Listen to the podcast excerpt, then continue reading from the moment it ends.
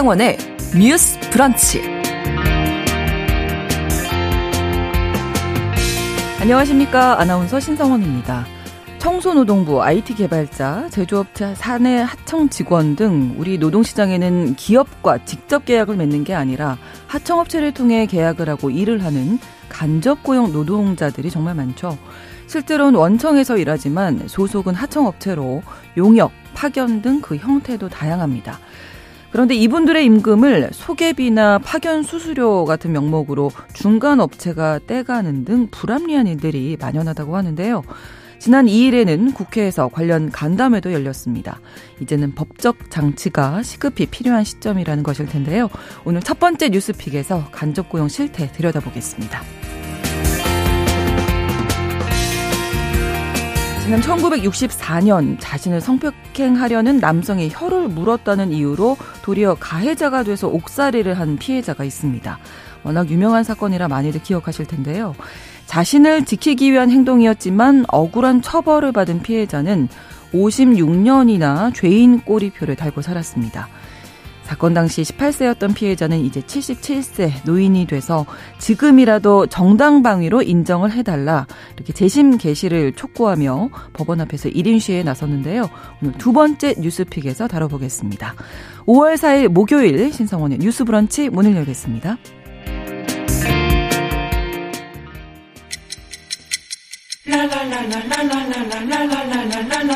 듣고 공감하고 진단합니다. 우리 사회를 바라보는 새로운 시선. 신성원의 뉴스 브런치 뉴스 픽. 뉴스 브런치 청취자 여러분들과 소통하면서 만들어 갑니다. 짧은 문자 50원, 긴 문자 100원이 드는 샵 9730번으로 의견 보내주실 수 있고요. 또 라디오와 콩 앱으로도 많이 참여해 주시기 바랍니다.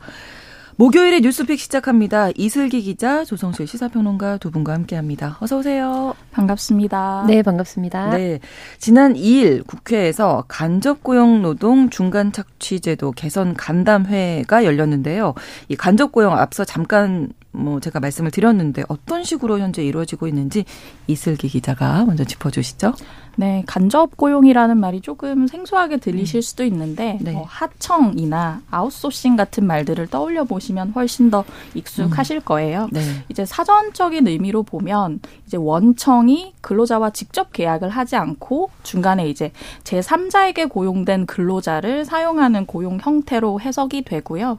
이런 이제 간접 고용 같은 경우 우리 사회에서 확산이 된 게 97년 IMF 구제금융 사태 때입니다. 네. 그 당시에 이제 노동시장의 유연화라는 말이 음. 화두가 됐고 네네. 여기에 따라서 사실 우리나라 근로기준법 상에는 제 구조에 중간 착취 배제라는 조항이 있어서 음. 원래는 직접 고용만을 원칙으로 했거든요. 네. 근데 당시에 이제 파견 근로자 보호법이 제정이 되면서 이러한 간접 고용 형식의 파견 근로가 합법화됐고 그게 이제 오늘날에 이르러서 다양한 형태의 간접 음. 고용을 맞이하게 된 겁니다. 네. 이제 법적으로는 아까 말씀하신 이제 파견이나 도급이 간접 고용에 해당이 되는데요. 네. 차이점을 말씀드리면 파견 같은 경우는 근로자가 파견 업체와 이제 계약을 맺습니다. 네. 이 상태에서 보통은 이제 원청에 가서 원청의 지휘나 명령을 받아서 근로를 하는 유형을 얘기하고요. 네.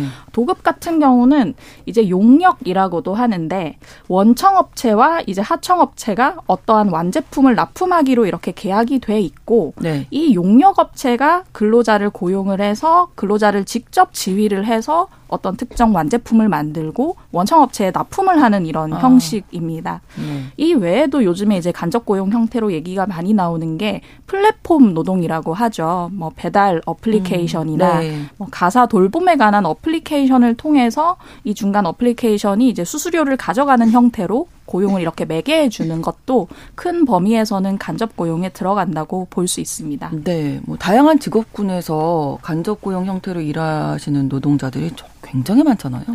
네, 맞습니다. 그래서 지금 말씀하신 형태로 우리가 간접 고용 이제 형태를 떠올릴 때는 보통 이제 건설 현장이라든지 아니면은 이전에 스크린 도어가 설치되지 않아서 사망했던 네. 사건이 있었죠. 성수역 사건이나 그런 경우들을 떠올리시는데 실질적으로 간접 고용 형태에 해당하는 게 단순히 노동 직군으로 직관적으로 음. 이해하는 형식에서만 있는 건 아니거든요. 네네. 네. 그래서 일례로 대표적인 이른바 화이트 칼라로 구분되는 생명공학이나 의학 연구원들 중에도 2021년, 2022년 국정감사에서 네. 서울대병원의 임상 연구원들이 산학협력단이나 병원 소속으로 일하지 않고 사대보험에서도 제외되고, 어, 네 이런 형태의 어떻게 보면은 직관적으로 이해했을 때 간접 고용 형태를 취하고 있다. 근데 그거 것이 전국에 있는 연구원들 중에 뭐 4, 50%가 서울대병원에 몰려 있다. 그래서 이런 어. 부분에 대한 이제 개선이 필요하다라는 논의들이 나왔었거든요. 네네. 네. 그래서 이런 종합적으로 보자면 아무래도 우리의 노동 형태라든지 고용 형태가 굉장히 다양해졌고 음. 이제 법률적으로 봤을 때는 98년, 99년 경에 파견법이 이제 만들어지면서 이런 네. 부분들이 더 많이 생기기는 했습니다만 음. 점차적으로 1차 1차 고용이 아닌 형태여서 이제 어, 간접 고용 1차가 되는, 그러니까 네. 직접 고용이 아닌 간접 고용 1차 업체에 대해서 좀 제한되는 법안을 만들면 2차 고용, 3차 고용에서는 또 제외되고 그런 식으로 해서 우리가 가불병정무 아. 관계에서 네. 계속적으로 사회적 문제가 좀 발생하고 있는 거예요. 그래서 네. 이 노동업계에서는 이게 고질적인 문제로 좀 문제시화되어 왔고 음. 그리고 국민의힘이나 이제 더불어민주당 아니면은 뭐 여러 당 상관없이 계속해서 관련 법들이 이제 발의가 되기는 했었습니다. 네. 다만 이제 최근 들어서 이 부분에 있어서 뭐 대통령실에서 나오는 노동 관련 메시지 메시지도 그렇고 어, 뭐 이중 노동 구조화된 부분들을 우리가 이제 타파하겠다라는 음. 걸 전면에 내걸고 있잖아요. 그리고 네. 더불어민주당에서도 여러 가지 이제 이것들을 전면적으로 어떤 시점까지 주력해서 통과를 시키겠다라고 이야기를 하면서 음. 조금 더 관심을 좀 받게 된 상황인 것 같습니다. 네, 같은 사무실에 이렇게 앉아서 일해도 누구는 간접 고용이고 누구는 직접 고용이고 뭐 이렇게 된다는 그쵸, 얘기인 건데 지난 2일에 국회에서 있었던 간담회 제목이 간접 고용 노동 중간 착취 제도 개선 간담회라고 돼 있었습니다. 중간 착취라는 부분이 눈에 띄는데 이게 누가 어떤 식으로 진행을 이 된다는 건지 좀 설명해 주세요. 이슬기 기자님. 네, 중간 착취라는 게 이제 그 노동자와 그리고 이제 여기서는 이제 원청이죠. 원청 사이에 네. 개입을 해서 중간에 이제 뭐 하청 업체나 파견 업체나 용역 업체가 네. 노동자가 마땅히 받아야 할 몫의 일부를 중간에서 가로챈다는 의미인데 음. 사실은 생각해 보면 용역 업체나 파견 업체가 확실히 자신들의 몫이 있기 때문에 가져가야 되는 몫이 있겠죠. 근데 그렇죠. 네. 그것을 초과해서 가져가는 게 문제거든요. 음. 그래서 이제 살 살펴보면 사실 이제 원청과 하청업체가 계약을 맺을 때 뭐 네. 여러 가지 그 명목이 있습니다. 뭐 관리비도 있고 있고 음. 뭐 이렇게 간접 노무비라고 해서 노무비에 간접으로 들어가는 비용도 있고 한데 그 항목 가운데 직접 노무비라고 적힌 것은 네. 100% 하청 노동자한테 가야 하는 몫이거든요. 네. 그런데 이제 원청과 하청 간 계약서에는 그 내용이 있지만 이제 실제 일하는 근로자 입장에서 내 노동 계약서에 그 내용이 나와 있진 않잖아요. 그렇죠. 그래서 이제 직접 노무비가 얼마인지 잘 모르고 있는데 그 비용을 중간에서 이제 하청업체가 가져가는 경우 그러면서 음. 예를 예를 들어 항의를 하면 그거 관리비 쪽으로 지금 나가고 있다. 어. 너에게 다 돌아갈 임금이 아니다라는 식으로 이제 눈속임을 하는 거죠. 음. 그런데 이제 명확히 직접 노무비라고 적힌 비용에 대해서는 이제 노동자가 100% 받아야 하는 부분이고요. 이제 말씀드린 것처럼 이제 그 한국일보에서 중간 착취의 지옥도라는 이제 기획 보도를 했었는데 네. 거기 나온 이제 설문조사를 보면 간접 고용 노동자들 10명 중에 4명은 얼마를 떼어가는지 하청업체가 얼마를 가져가는지를 모른다고 합니다. 안다고 하신 분도 어렴풋이 아는 분이 많고요. 네. 이제 파견법상에서는 노동자가 요구를 파견업체에 할 경우 떼이는 금액을 알려주게 돼 있지만 음. 사실은 파견업체가 이 갑이기 때문에 거기서 이걸 꼬치꼬치 캐물어 보기가 쉽지가 그렇죠. 않잖아요. 네네. 그러다가 뭐 다음 계약 때 해지가 된다거나 할 수 있기 때문에 음. 그럴 수 없는 형편이고 실제로는 이제 실제 상황과 다르게 알려주거나 물어봐도 가르쳐주지 않는 경우가 굉장히 많다고 하고요. 네. 그리고 이제 또 다른 사례를 보면은 이제 2018년에 최저임금이 천 원 이상 오르면서 네. 이제 노동자들이 굉장히 환호했던 시기가 있거든요. 그런데 이 당시에도 간접고용 노동자들은 그 최저임금의 혜택을 별로 못 받았다. 있다는 거예요. 음. 왜냐하면 이제 어떤 건보공단 콜센터 상담원 분이 얘기하기로는 네. 이제 최저임금이 오르면 기본급이 오르는 거잖아요. 그렇죠. 근데 이제 중간에서 이 용역 업체가 네. 대신에 매달 주던 식대 10만 원을 거기서 제외하고 교통비 아. 10만 원을 없애는 거예요.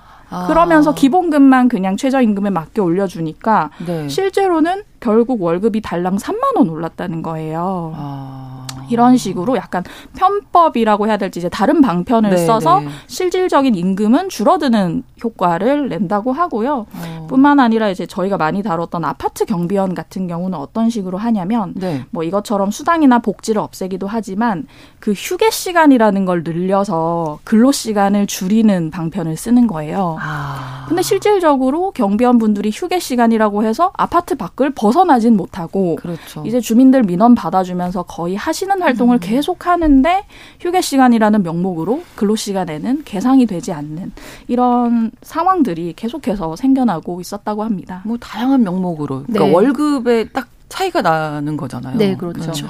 그래서 실질적인 수령 금액을 인상하기 위해서 관련 법안들이 도입이 되지만 네. 이제 현장에서는 각종 편법이라든지 사각지대를 이제 활용해서 일정 부분 그 책임을 사실은 혜택을 받아야 하는 간접고용 노동자들에게 부과하는 방식으로 많이 이루어지고요. 네. 300일 이상 기업의 간접고용 현황을 분석했던 기사가 있는데요. 네. 이제 그 자료를 이제 보자면 전체 우리가 뭐 노동자를 한 526만 명, 527만 명 정도 잡, 잡는다면 그 중에 간접고용 비율이 한 96만 정도로 잡혔습니다. 네. 그러니까 한 뭐 20, 30%뭐 수준으로 봤을 때 이제 기업의 규모로 다시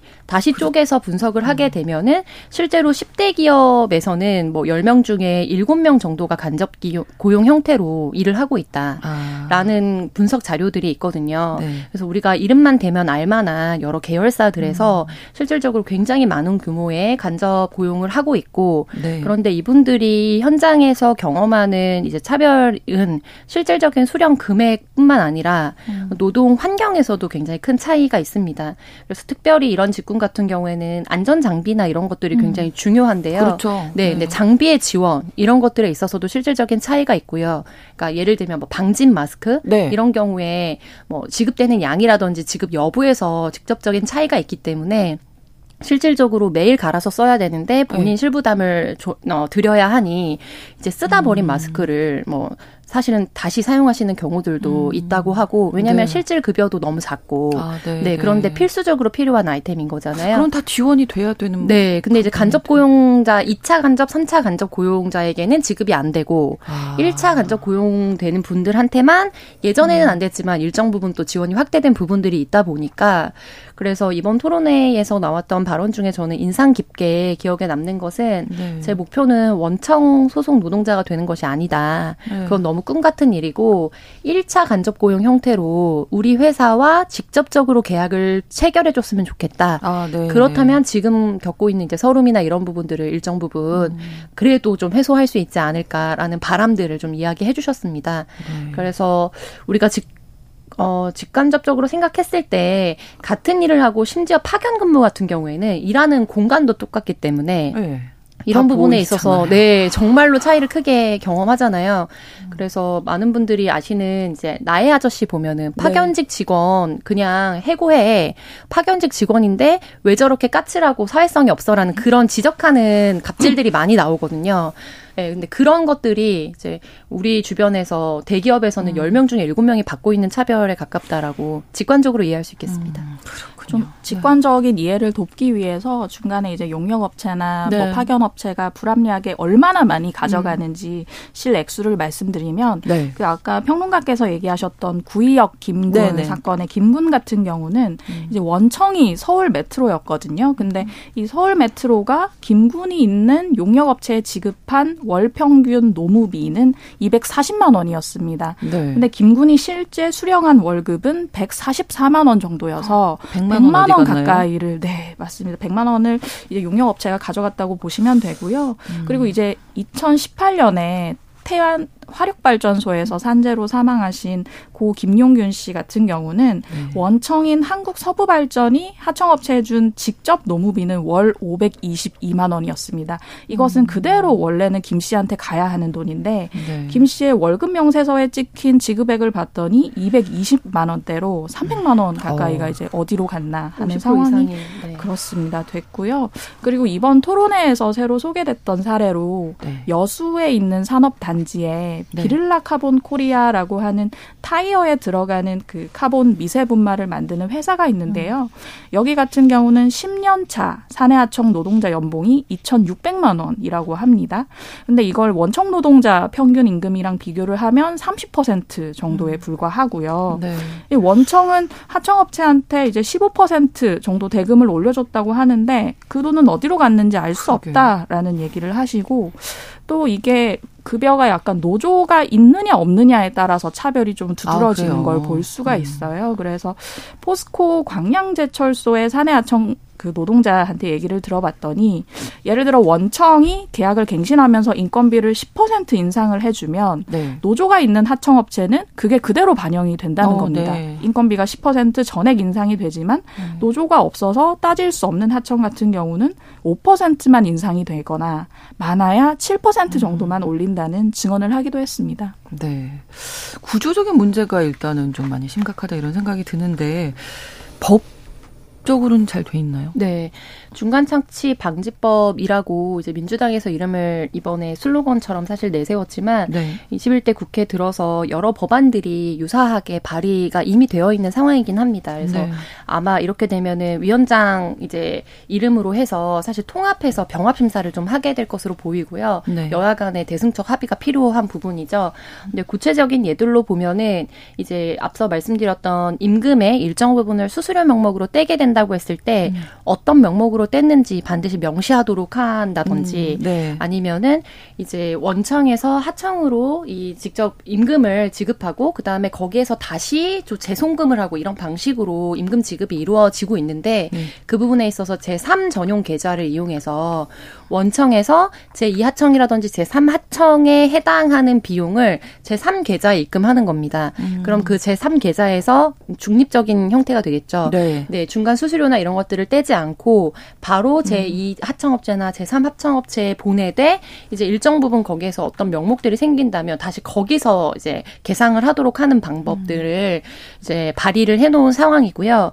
근데 이 구조에서 좀 문제로 또 지적되고 있는 것 중에 하나는 어, 제2하청업체나 제3하청업체의 간부, 들 같은 경우에 제대로 된 역할을 하지 못하고 명목비로 여러 가지 것들을 가져가게 된다든지 이제 그런 부분도 중간에 떼이게 되는 이른바 수수료 항목에 포함이 될 수밖에 없는 거죠. 그렇죠. 그래서 그런 구조가 일정 부분 같이 이제 개선되지 않으면 음. 사실은 그냥 명세서만 본다고 해서 일정 부분 문제 해결이 되긴 하겠습니다만 본질적인 문제를 한꺼번에 해결할 수는 없는 사안으로 보여요. 네. 그래서 이 문제야말로 이제 정말로 사회적이고 대승적인 정책적인 합의가 좀 필요하다. 왜냐하면 이제 지난 방송에서 직전에 말씀드렸지만 이거는 단순히 노동 현장의 문제가 아니라 정말 교육의 문제까지도 파급 효과가 네, 굉장히 네. 큰 부분이거든요.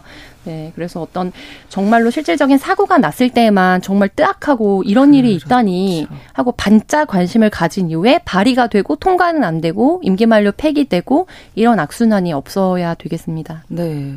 통과가 되면 좀 변화는 생길까요?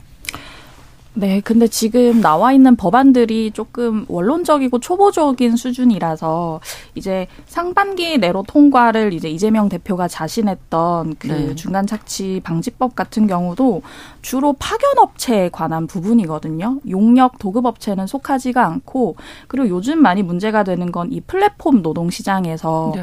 플랫폼이라고 음. 하는 어플리케이션이 많은 수수료를 떼가는 게 또 문제인데 그렇죠. 여기는 또 법적으로 건드릴 수가 없는 상황이고요. 그 법에 따르면 그리고 이제 아까 조 평론가께서 말씀하신 것 중에 어떤 그 원청과 하청 간의 구조적인 문제가 있는데 네. 저희가 자주 보면 어디 뭐 지하철 공사의 청소 용역을 맡는 업체의 대표는 그 지하철 공사의 전관이었던 사람 아, 거기서 어떤 임원이었다가 그렇죠. 그 사람이 그쪽에 가서 어떤 그치. 권력을 행사하니까 거기에 또 위계적인 문제가 있는 것이고 거기서 비단 임금 문제뿐만 아니라 뭐 네. 성추행 성희롱이 일어나는 예. 거 저희가 계속해서 보고 있잖아요. 음. 이런 부분에까지 좀 국회가 신경 써서 들여다 봐야 된다는 음. 생각이 듭니다. 네. 어, 파견법이 지금 제정이 돼서 시행이 된 지 20년이 훌쩍 넘었는데 사실 그간 간접 고용 형태가 여러 가지로 정말 다양하게 생겨났잖아요. 네. 이걸 지금에 와서야 하나씩 보려니까 지금 좀 어떻게 보면 너무 다양해져 있고 네, 네. 너무 복잡해져 있습니다. 네. 근데 이걸 어느 정도 좀 방기한 것에 정부는 좀 책임을 음. 느껴야 된다고 보고요.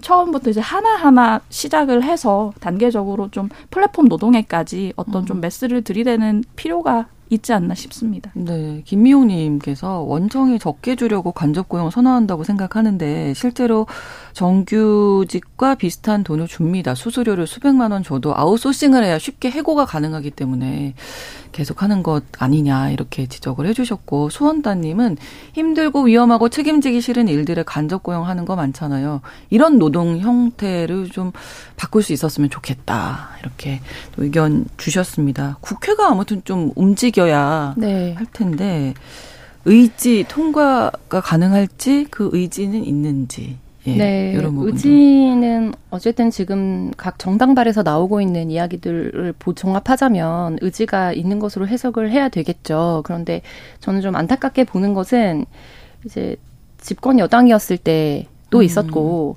그리고 어, 거대 야당으로서 이제 정권 초기에 굉장히 또 작년 같은 경우에는 더 선제적으로 대응을 할수 음. 있었던 시점들이 분명히 있었거든요. 근데 이제 그 부분에 있어서 어, 이제 선거가 얼마 남지 않은 이 시점에 이 안건에 더 불을 붙이는 거는 시점적으로 좀 안타깝게 생각하고 음. 있고요.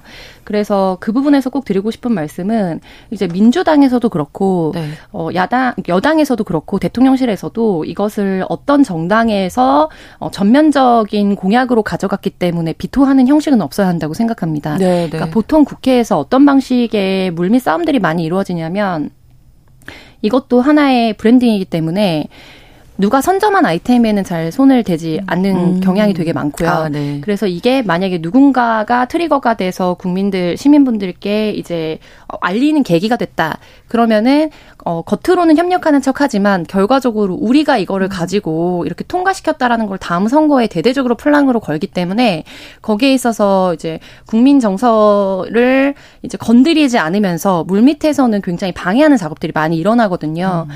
근데 저는 이 안건이야말로 누군가를 악마화하거나 네, 누구 네. 개인의 공으로 돌려서는 안 음. 되는 사안이라고 생각이 들어요. 그래서 앞서 이제 이 기자께서 얘기해 주신 것처럼 노조가 우리 헌법에 있는 정말 그런 어떤 기본권에 근거해서 역할을 하는 부분이 바로 이런 부분들이거든요. 실질적으로 음. 이제 많은 커미션이나 이런 거를 떼가지 못하도록 역할을 하고 그것이 진짜 필요한 사람에게 대등한 어떤 협상력을 가지고 할 수 있도록 역할을 해주는 거.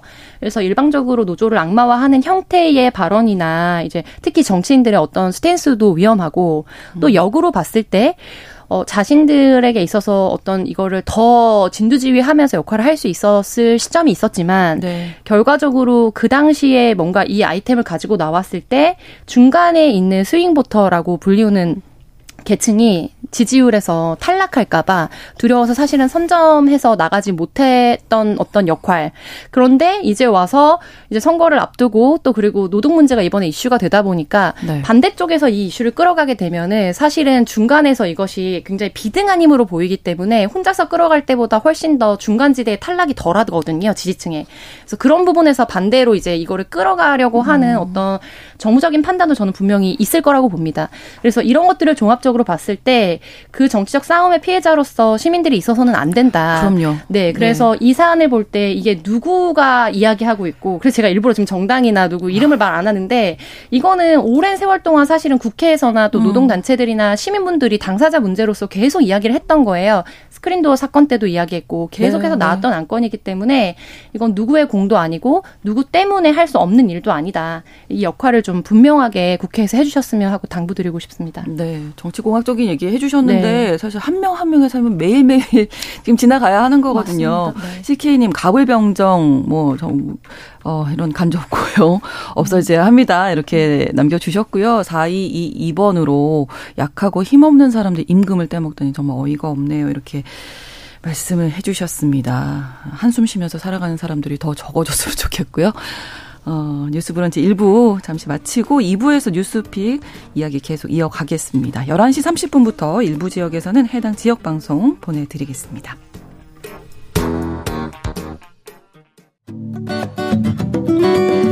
여러분은 지금 KBS 1라디오 신성원의 뉴스 브런치를 함께하고 계십니다. 이어서 첫 번째 뉴스픽에서 간접고용 형태 알아봤고요. 두 번째 뉴스픽으로 넘어가겠습니다. 지난 1964년 자신을 성폭행하려는 남성이 혀를 깨물었던 사건이라고 하면 기억나는 분들 많으실 텐데요. 최근에 이 당시의 피해자가 대법원 앞에서 정당방위 인정을 위한 재심 개시를 촉구하는 1인 시위에 나섰습니다. 이 사건 이야기해 볼 텐데, 뭐 워낙 예전 사건이겠는데 이 기자님 들어보셨 나요? 네, 저도 알고 있습니다. 네, 네, 저도 알고 있습니다. 이게 워낙 유명한 사건이기도 맞아요. 했고 네. 되게 특징적으로 기억이 나는 건 그 2020년 미투 폭로가 이어지던 와중에 최말자 씨가 음. 이 재심 청구를 하시면서 이게 네. 좀 불거졌고 어, 워낙 오래된 일이 다시 이렇게 팝업된 것에 대해서 많이 저도 집중해서 봤던 사건이고요. 내용을 간략하게 말씀을 드리면 이제 1964년에 네. 경남 김해의 한 마을에서 당시 이제 1 18살의 미성년자였던 피해자 최말자 씨한테 21살의 남성 노모 씨가 성폭행을 시도를 했습니다. 네. 이에 이제 최 씨가 반항하면서 노 씨의 혀를 깨물어서 저항했던 사건이고요. 이 사건으로 노 씨의 혀가 한 1.5cm 정도 음. 절단이 됐던 사건입니다. 네. 피해자인 최말자 님께서 최근에 1인 시위 기자회견도 하셨죠. 네, 이 사건을 그 당시 뉴스로 이제 접하셨던 분들도 계시고 또 간간히 음. 방송에서 거의 그... 세상에 이런 일이 이런 네. 에피소드로 많이 네. 됐었거든요. 네. 그런데 이제 공식적인 공식 석상에 나와서 1인 시위를 하고 기자회견을 하신 것은 근래 들어서라고 볼 수 있겠습니다. 네. 그래서 최발자 선생님께서는 지금 대법원이 3년째 이제 재항고 사건에 대해서 답변을 안 하고 있는데 본인의 몸도 많이 노쇠해 가고 있고 음. 그리고 무엇보다 그 당시에 유죄 판결을 받은 것에 대해서 이제는 어, 무죄라는 것을 확인받고 싶다. 네. 당시에 정당 방위였음에도 불구하고 그러한 법리적인 부분은 이제 고려되지 않았고 음. 또 그리고 자신을 이제 성추행하거나 강간했던 강간하려고 했던 당시에 그 가해자 같은 경우에는 이제 불구속 수사를 받았거든요. 근데 어. 이분 같은 경우는 당시에 6개월간 구속 수사를 당하셨습니다. 그래서 이런 부분에 대해서 이제 다시 한번 제대로 된 법의 평가를 받고 싶다라고 요구를 하고 계신 상황입니다. 네, 가해자가 징역 6개월에 집행유예 2년. 근데 최말자님은 어 징역 10개월에 집행유예 2년. 네, 훨씬 왜, 더 왜더 이게 네. 중상해죄에 해당해서 아. 네, 해당을 했던 거고요. 그래서 정당 방위 아닌가요, 정당. 근데 그 당시에 그런 부분들에 대해서 법리적으로 충분히 아. 판단이 되지 않았고 이제 법적인 거는 시대 정신이나 이런 부분도 사실 반영이 되기 때문에 정말 지금 생각하면 정말로 비상식적이고 네. 정근대적이지만 네. 이제 당시에 경찰 수사 당시에도 그리고 이제 여러 가지 법이 법의 진행 과정에서도 이제 정, 직접적인 피해자였음에도 불구하고 이제 총각에 총각에게 장애를 입힌 이렇게 하면서 차라리 결혼을 해라 이런 발언들도 되게 많이 들었던 것으로 알고 있고요. 그 지역에서도 이미 너무 잘 알려져 있기 때문에 이제 네. 동네 사람들에게도 이제 지나가면은 수근수근하면서 너무 이제 어. 그런 비난들을 평생에 걸쳐서 많이 받고 살아오신 거죠. 근데 이제 어떤 부분에서 비참하지만 드라마틱한 게 2018년경에 저희가 미투 이제 폭로들이 나오면서 네. 그 즈음에 이분이 굉장히 어, 오랜 세월이 지나서 한국 방송통신대라는 국립대학교에 이제 네. 입학을 하셔서 공부를 하고 계셨어요. 네, 네. 근데 이제 졸업 논문으로 알려져 있는데 이제 논문을 쓰는 과정에서 본인의 경험을 녹여내서 쓰셨고, 아. 근데 그 사실을 들은 당시의 동문들이 이 사건은 그대로 도서되겠냐라고 음, 그렇죠. 하면서 여성단체들과 이제 연결이 되어서 이것이 좀 다시 한번 제 이슈화가 네. 됐던 사건입니다. 당시 18세셨는데 지금 77이시잖아요. 네. 이게 왜 가해자보다 피해자인 최 씨가 네. 더 높은 형량을 받았냐? 네. 사실 네. 지금 저희가 생각하기로 피해자인 최 씨가 왜 형량을 받았냐라는 네, 네. 일단 그것도 네 가는데요. 이 내용을 조금 상세히 보면 이제 1965년 이제 사건 발생 다음에 재판이 열렸는데 네. 성폭행을 시도했던 가해자 노 씨 같은 경우는 말씀하신 것처럼 불구속 상태에서 특수 주거 침입과 특수 협박죄로 징역 6개월과 집행유예 2년을 선고받았습니다. 여기서 특이한 점은 강간 미수 혐의는 없다는 그러니까요. 거예요. 근데 이 부분에 대해서 경찰은 유죄라고 얘기를 했었는데 네. 검찰 수사 과정에서 강간 미수 혐의는 기소조차 하지를 않았고 여기 나오는 특수 주거 침입이나 특수 협박죄는 네. 해당 사건이 있고 한 20여일 이후에 네. 이제 노 씨가 이제 자신의 혀가 잘린 것에 분노하면서 음. 자신의 일행들과 함께 그 최말자 씨 아버지의 집에 가서 식칼을 들고 위협을 한 아. 상황이 있어요. 이것에 대해서만 검찰이 기소를 했고 재판장에서 이런 선고가 나왔던 거고요. 반면에 이제 최말자 씨 같은 경우는 성폭행을 당할 뻔한 피해자인데 130일간 구속이 됐습니다. 근데 이 구속 과정에서 검찰이 구속영장을 신청해서 발부를 받지 않은 상태에서 어떻게 보면 불법적으로 구금이 됐던 아. 상황이고요. 이제 중상해죄, 이제 혀가 잘렸다는 이유로 이제 중상해죄가 최 씨에게는 적용이 돼서 음. 가해자인 노 씨보다 더 높은 징역 10개월에 집행유예 2년을 선고받은 겁니다. 제가 어, 어디서부터 어떻게 네. 해야 될지 지금. 그렇죠. 그래서 이게 다시 한번 저희가 오늘 뉴스로 다루게 된 이유는 이제 지난 2일이죠. 그저께 네. 서초구 대법원 정문 앞에서 이제 56년 만에 미투 재심으로 정의를이라는 네. 슬로건을 가지고 기자회견과 뭐 각종 인터뷰 등을 진행하셨는데 네. 네. 이제 법 이제 법 기술적인 부분이라고 볼 수 있겠는데요. 그러니까 그 당시에 정당방위였는데 정당방위 부분에 대해서 충분히 참작되지 않았다. 음. 그래서 지금으로 보면 당연히 무죄인데 유죄 판결을 받고 평생 꼬리표가 달렸던 네네. 것에 대해서 이제라도 재심을 해서 음. 무죄임을 확인받고 싶다는 것이 이제 이 당사자 최말자 씨와 또 그분을 지지하는 분들의 이제 입장이고요.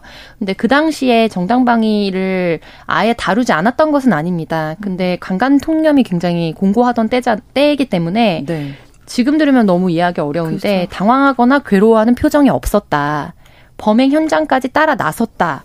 그러니까 근데 이분이 원래 친구와 함께 골목길을 가고 있었는데 이제 이상한 사람이 계속 따라오니까 음. 친구들을 안전하게 돌려보내고 집으로 돌아가던 길에서 이 일이 아. 일어났던 것으로 알려져 있거든요. 네네. 네. 그러니까 그 당시 정서로는 이렇게 해석을 한 거죠. 너무 아. 어처구니가 없지만 음. 소리를 지르면 주위에 들릴 수 있었다라는 등의 근거로 정당방위가 불인정된다라고 당시에 이제 판단을 받았고 검사와 판사도 가해자와 그냥 차라리 결혼을 해라.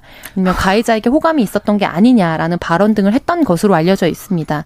근데 이제 법리적으로 무죄가 무죄 이미 증명될 만한 새로운 증거가 나오지 않으면 형사소송법상에 근거해서 시대 정서나 이제 시대 정신으로 봤을 때는 무죄에 해당한다 하더라도 다시 재심을 할 수는 없다라는 입장이 이제 아. 이번에 어, 2018년, 2020년 경에 나왔던 네, 거고요. 네. 근데 이제 대법원에 재항고를 한 상태로 대법원에서 어떤 판례를 음. 만들지가 귀추가 주목되고 있는 상황입니다. 그 마지막 이제 대법원 판결만 남았지만 이 마지막 기회인 거죠. 네, 최만재 선생님 지금 심정이 어떠실까? 네.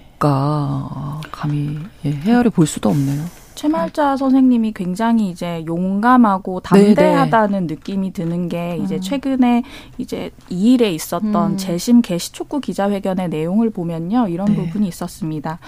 너무 긴 시간 동안 몸이 지치다 보니 모든 걸 내려놓고 싶기도 했다.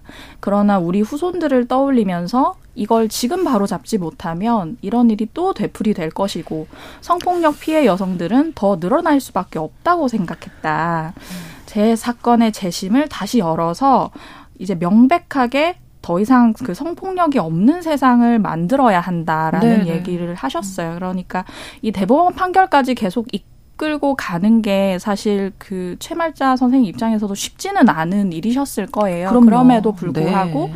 사실 최근에도 어떤 가정 폭력에 이은 정당방위 같은 게 음. 인정 안 되는 사례가 굉장히 많고요. 네.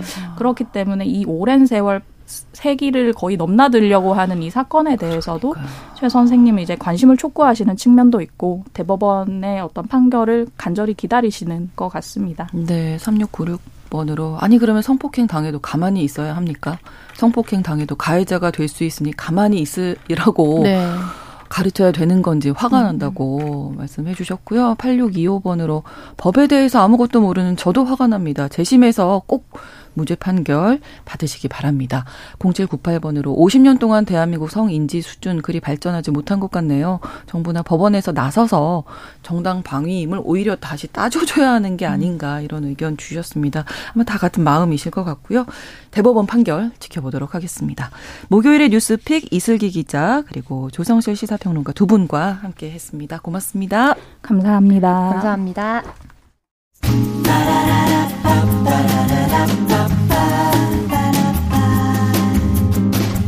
신성원의 뉴스 브런치는 여러분과 함께합니다.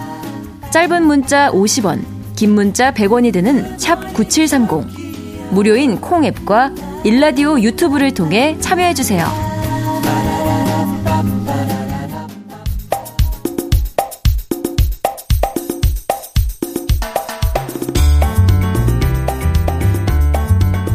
청년들의 시각으로 우리 사회를 진단합니다. 뉴스 브런치 MG 데스크.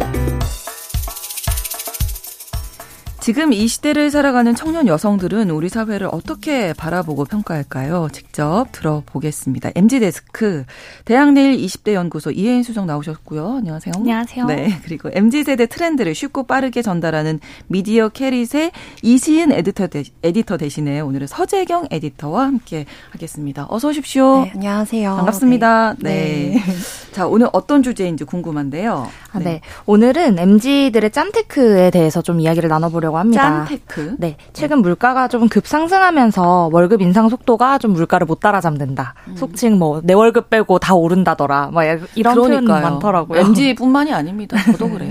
그래서 이런 이제 시대 문화를 반영해서 고정 지출을 좀 최대한 줄이려는 소비 문화가 음. MZ 사이에서도 좀 급부상하고 있습니다. 그래서 네. MZ의 다양한 좀 절약 소비와 패턴에 대해서 소개를 해드리려고 합니다. 네. 근데 최근까지도 뭐 YOLO라든지 뭐 flex 뭐 이런 얘기들 많이 해서 뭐 심지어 MZ가 명품 구매에 큰 손이다 이런 얘기도 들었거든요. 그래서 어, 돈 많구나 생각했었는데 절약 소비로 분위기가 바뀐 거네요. 어, 네. 네. 그렇게 생각하실 수도 있을 것 같은데요. 네. 실제로 네. Z세대가 좀 맡김 차림이나 fine dining 같은 고급 레스토랑을 찾기도 네. 하고, 네, 고가의 명품을 또 턱턱 구매하는 모습이 관찰되기도 합니다. 그러니까요. 심지어 뭐 SNS에 호캉스 같은 인증샷도 자주 맞아요. 올라오고요. 네. 네. 그렇지만 또 한편으로는 소액의 캐시를 얻기 위해서 광고를 시청한다거나 뭐 다이어리 스티커, 마스킹 테이프 같은 값싼 물건마저도 소분해서 구매하는 어, 띵소비에 열을 올리기도 하는 게 또 Z세대인데요. 음. 네. 对。 여기서 띵소비란 띵소비. 네, 대용량 제품이나 혼자 다 쓰기 어려운 제품을 여러 사람과 나눠서 구매하는 소비 방식을 말합니다. 음. 우리가 뭐 이렇게 둘로 나눌 때 속칭 반띵한다라는 아, 표현을 네. 네, 반으로 나누잖아요. 네, 네. 네. 네, 방송 용어는 아니지만 네. 네. 네, 그래서 여기서 유래된 말로 생각해 주시면 되는데요. 음. 한마디로 Z세대는 이제 flex 할 때와 절약할 때를 아. 철저하게 구분하는 소비 패턴을 갖고 있는 겁니다. 네, 네. 맞습니다. 아까 말씀 주신 것처럼 사실 물 물가가 큰 폭으로 오르고 경기 침체되는 건 그냥 사회 전반의 이슈기는 해요. 그렇죠. 그래서 사회 전반이 절약에 힘을 쏟는 모습을 보이니까 MZ도 좀 여기에 동참하는 다양한 모습들이 많이 목격되고 있습니다. 네, 뭐 요즘에 워낙 물가가 많이 높아져서 다들 이제 걱정이 많으실 텐데 그럼 MZ 세대의 짠테크 좀 배울 게 있는지 좀 들어보겠습니다. 네, 어, MZ세대 짠테크에서 좀 재밌는, 어, 모양새가 보이고 있는 거는 그냥 네. 이제 아낀다는 개념을 넘어서 네. 하나의 놀이문화처럼 절약 아. 자리를 잡았다는 건데요. 네. 억지로 절약을 하고 좀 절약하는 상황을 씁쓸하게 여기기보다는 음. 하나의 놀이로 생각하는 경우들이 좀 많이 보이고 있습니다. 이게 Z세대가 좀 다른 점인 것 같아요. 뭐든지 좀 즐기려고 하는 거, 네. 문화로 만드는 거. 네, 네, 맞습니다. 네. 그래서 아마 무지출 챌린지라고 들어보셨을 네, 것 같은데요. 네. 음. 무지출 challenge는 이제 말 그대로 지출이 없다라는 뜻으로 지출 영 원에 도전하는 것이 말합니다. 뭐 오늘 날짜와 함께 영 원 지출이 찍힌 가계부 앱 화면을 캡처해서 네. 인스타그램에 뭐 인증을 하거나 아니면 유튜브 브이로그 같은데 업로드를 하는 건데요. 음. 실제로 무지출 challenge가 한창이던 작년 하반기에는 관련 검색량이 30% 정도 아. 네, 증가했을 정도로 인기를 끌었습니다. 네. 네. 또 한편으로는 무지출 challenge 관련해서 새로운 것들도 많이 생겼어요. 냉장고 파먹기라는 말 들어보셨나요? 네.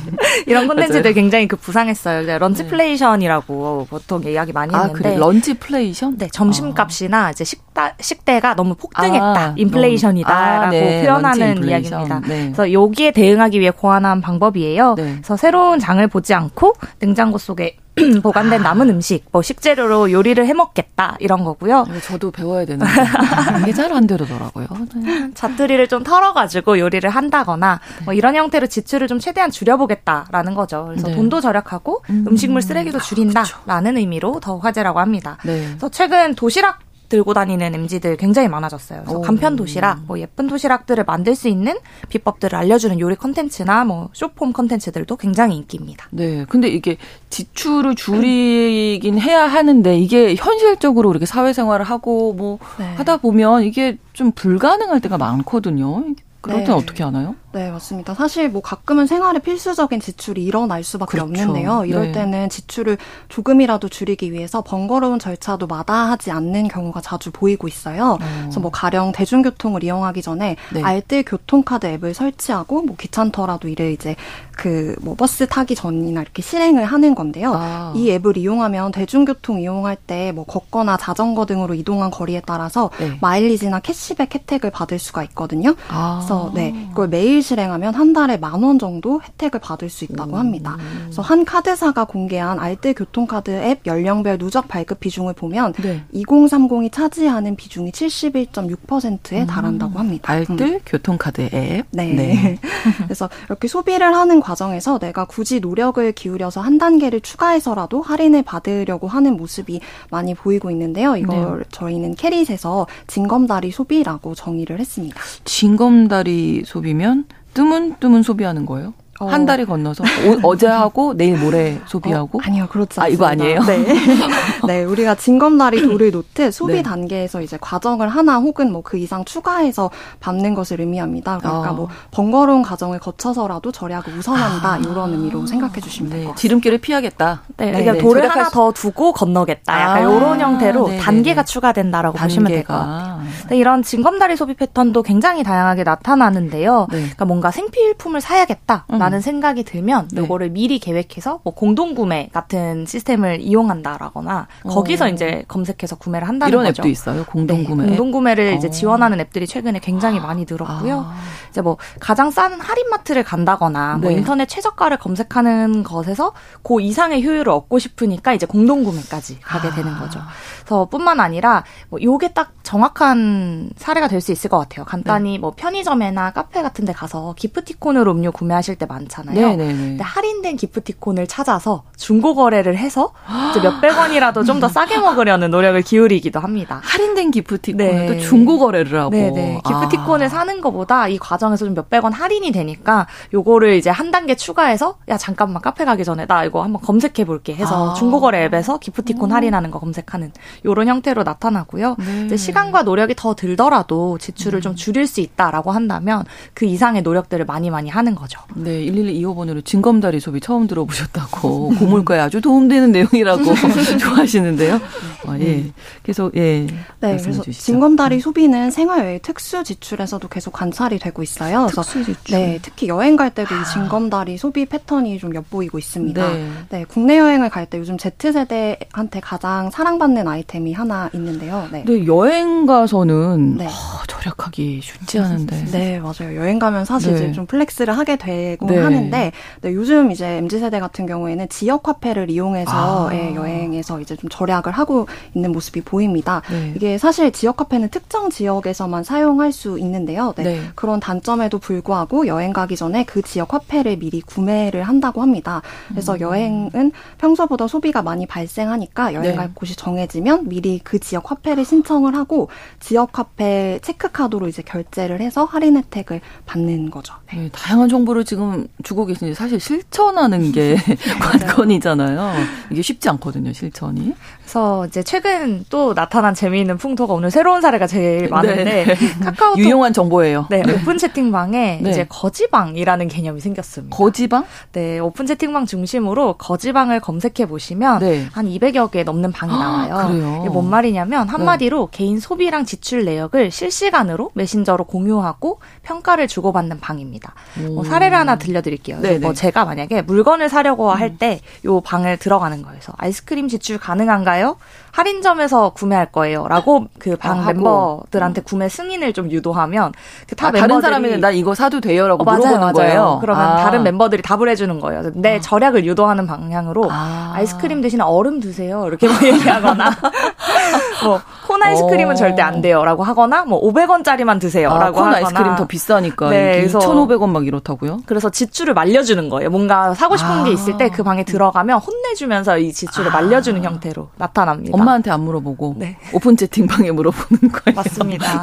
네. 친구들과 이렇게 만들기도 하고 아. 모르는 사람들과 그냥 절약이라는 목표로 모여서 음. 서로 여기서는 약간 적극 말려주면 되니까 엄마는 아. 아이스크림 먹어도 돼요. 아, 그래, 그럼 먹어, 먹어라. 뭐 이렇게 네. 하시니까. 예, 엄마들은 또 그렇게 되시니까. 그렇게 되는 아, 거죠. 와, 네. 대단하네요. 네. 그래서 앞서 MZ 세대한테는 좀 절약 자체가 놀이화됐다라고 음. 말씀을 드렸는데요. 네. 이 절약방에 올라온 웃긴 잔소리들이 요즘 짤처럼 SNS나 커뮤니티에 많이 공유가 되고 있습니다. 네. 그래서 가령 새 멤버가 이제 들어와서 이모티콘을 사, 인사하는 이모티콘을 네. 사용하면 다른 멤버들한테 이모티콘 사용을 지출했다 이렇게 하면서 이제 호되게 이모티콘을 왜 샀냐. 네. 아, 네. 그것도 산 거니까. 보고 사고 싶은 마음 들게 왜 이거 네. 샀냐. 막 이런. 이모티콘 지출을 유도했다.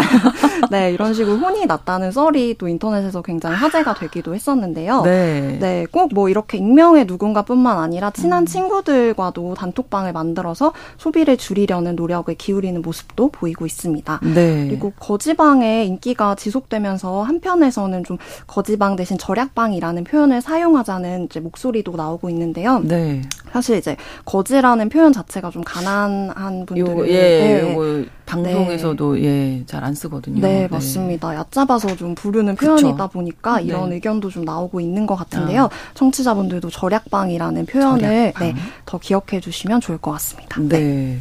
자, Z세대가 특별히 이렇게 아, 잘 아끼고 있는데 좀 아까워하는 비용이 있을까요? 어, 네, 네, 아마 대표적으로 이야기할 수 있는 게 콘텐츠 구독료일 아, 것 같은데요. 그렇죠. 네, 요즘 워낙에 이제 콘텐츠 구독이 필수적이고 OTT 서비스를 워낙 많이들 보잖아요. TV보다 네. OTT 서비스를 그렇죠. 예, 더 많이들 본다고 하더라고요. 네. 예, 그래서 이제 여러 개의 플랫폼을 구독해 두는 경우가 많은데 이 비용을 줄이기 위해서 좀 애쓰는 모습들이 많이 관찰되고 음. 있습니다. 그래서 뭐 대학생 커뮤니티 앱 같은 데에 구독을 네. 함께 하는 구독팟을 구하는 모습이 보이기도 하고요. 어. 아예 n분의 1 구독료로 이렇게 나눠서 쓰는 서비스 같은 걸 이용하기도 아. 합니다. 네. 네. 그렇군요. 이것도 저도 좀 아깝긴 하더라고요. 네. 네. 휴대폰 비용도 좀 그 예시 중에 하나가 음. 될수 있을 것 같아요. 네. 과거에는 좀 알뜰폰이라고 부르는 그 네. 요금 통신사들이 이제 휴대폰 이용량이 적은 시니어폰 요금제로 좀 불렸었는데 네. 최근에 MZ 요금제에 좀 대명사가 됐다고 하더라고요. 그러니까 과거에는 한 60% 정도가 4050 고객으로 이루어져 있는데 네. 최근 2030 고객 비중을 보면 그 인기를 완전 체감할 수 있습니다. 네. 이제 2030 고객 비율이 2018년도에 비해서 이제 2022년에는 49%로 좀 껑충 음. 뛰어 올라와서 알뜰폰의 핵심 고객 고객층이 이제 네. MZ 세대로 나타나고 있고요. 그래서 기존 통신사 외에 그 망, 통신망을 좀 활용한 추가 요금제들이 많이 출시되고 있습니다. 네, 네. 어, 증검다리 소비 절약 방 뭐 많이 오는 배웠는데 두 분은 좀 지출을 아끼고 절약할 때 어떻게 하세요? 아, 네. 저는 이제 옷 쇼핑할 때 절약하는 꿀팁이 있는데요. 옷을 사면 안 되는 거 아니에요? 아예? 그치. 그럴 순 없으니까. 스트레스가 이제 아, 그렇죠. 아, 중요하죠. 네, 특히 우리 한두 벌 여자들은 있으니까요. 네. 네. 그래서 요즘 이제 근데 워낙 옷값이 비싸다 보니까 맞아요. 온라인 쇼핑몰 같은 데서 리퍼브 제품을 검색해서 아. 저는 구매를 하는 경우가 있어요. 네. 그래서 refurb란 약간의 흠집이 있는 제품을 의미하는데요. 음. 흠집이 있는 대신에 뭐 50에서 80% 정도 할인된 금액으로 제품을 구매할 수가 음, 있습니다. 음, 네. 그래서 옷을 구매하기 전에 온라인 쇼핑몰에 이제 리퍼브 제품을 검색을 해보고 네. 괜찮은 제품이 있는지 한번 쭉 둘러본 다음에 이제 구매를 하고 있는데요. 저 같은 분들이 좀 많이 계시는 건지 온라인 쇼핑몰 인기 검색어에 refurb가 올라와 아, 있는 경우도 요즘에 자주 보입니다. 리퍼브 제품 검색. 네. 저 네. 앞서 소개드린 이제 공동구매, 뭐 네. 펀딩 이런 거 많이 이용하는 편인데 좀 어. 저렴하게 확실히 이용할 수 있긴 하더라고요. 그리고 금융 앱들에서 최근에 네. 이렇게 생활에 좀 침투하려고 하는 시도를 음. 많이 하는데 네. 이게 앞서 계속 이야기했던 것처럼 이제 놀이같이 약간 호기심을 자극하는 방식으로 진화를 했어요. 가령 그 해당 플랫폼에서 몇 명이 모이면 이 아이템이 뭔지를 공개해주겠다. 또몇 음. 명이 모이면 몇 퍼센트 할인인지를 공개해주겠다. 약간 새 매일 새로운 상품으로 바뀌니까 네. 약간 푸시 알림 설정 해놓고 저 앱 그런 거 다 꺼놓는 편인데 해놓고 네. 좀 기다리게 되더라고요. 이 콘텐츠를. 네. 그래서 확실히 이제 생활 소비재 같은 매일 쓰는 뭐 휴지 뭐 이런 음. 것들은 공동 구매로 구매를 해두면 훨씬 좀 어, 절약할 수 있을 그러네요. 것 같아요. 고물가 시대에 우리 MZ 세대들은 어떻게 절약을 하고 있는지 오늘 좀 많이 배워보는 시간이었던 것 같습니다. MZ 데스크 대학내일 20대 연구소 이혜인 수석 그리고 캐릿의 서재경 에디터님 오늘 정말 특별히 더 고맙습니다. 감사합니다. 스텔라장의 아, 이 제목이 뭐 저의 심정이네요. 월급은 통장을 스칠 뿐 노래 들려드리면서 뉴스 브런치 목요일 순서 마치겠습니다. 내일 5월 5일 어린이날인데요. KBS 일라디오 어린이날 특집 방송됩니다. 편의점의 아이들 많이 청취 부탁드리고요. 뉴스 브런치는 다음 주 월요일에 다시 뵙겠습니다. 고맙습니다.